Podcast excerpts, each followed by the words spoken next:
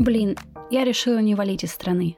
Ну, то есть как? Я всегда мечтала о том, чтобы пожить где-то за границей, и у меня была возможность путешествовать не только как турист, но и как временно проживающий тут и там. Я уезжала на несколько месяцев в Индонезию, рожала на Бали. У меня была возможность потусить пару месяцев в Индии. Я останавливалась у друзей в пригороде Нью-Йорка на несколько недель. И каждый раз сталкивалась с бытовыми реалиями в каждой из стран. Оплата коммуналки, вывоз мусора, продление визы, разрешение на работу, получение документов на ребенка и так далее. И очень долго, но прям очень долго я мечтала пожить в другой стране подольше. Не буду скрывать. Я даже несколько лет подряд участвовала в лотерее на американскую грин-карту и рассматривала варианты получения визы как творческий человек. Но здесь есть два момента, очень важных. Я никогда не хотела уехать из России, потому что меня здесь что-то люто бесило. Скорее, меня больше что-то привлекало за рубежом. Есть цитата, которую ошибочно приписывают Уинстону Черчиллю, Бенджамину Дизраэли, Франсуа Гизо и еще много кому – кто в молодости не был радикалом или либералом, у того нет сердца. Кто в зрелости не стал консерватором, у того нет ума. Сейчас, когда идет специальная военная операция, я понимаю, что все сложилось так, как сложилось. Я не хочу уезжать из страны, потому что я ее ненавижу или что-то меня здесь сильно не устраивает. Я понимаю, что в каждом государстве есть свои проблемы и сложности, минусы и свои плюсы. И есть большая разница между тем, чтобы уезжать, бежать от чего-то, и тем, чтобы уезжать к чему-то. С возрастом ты становишься более консервативным, особенно когда появляется семья, дети.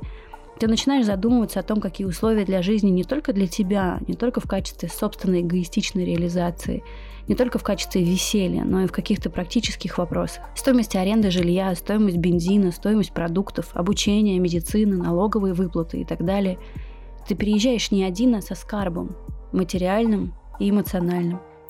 Надеюсь, в будущем у меня еще будет возможность пожить где-то еще, узнать быт, погрузиться в чужую культуру, язык, менталитет. Это очень клевый опыт. Я хочу подарить его не только себе, но и своей семье, своему ребенку. Мне кажется, наше сознание расширяется, когда мы общаемся с другими, сталкиваемся с чужими привычками. Это помогает избавиться от невежества и быть более open-minded.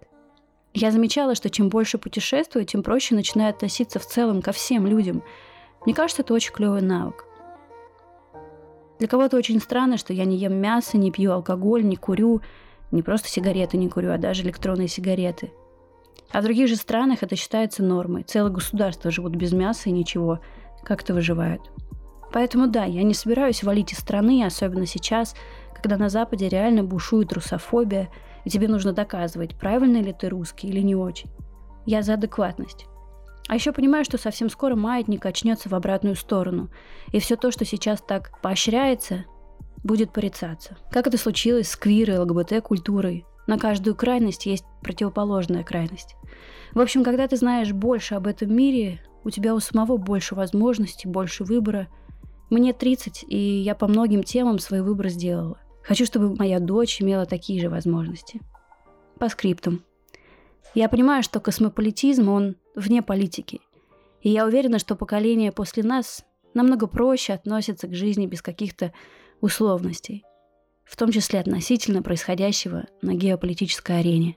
Очень клево быть романтиком, радикалом и либералом, пока ты молодой. Подписывайтесь на обновление моего подкаста и слушайте его на всех цифровых площадках. Пока-пока.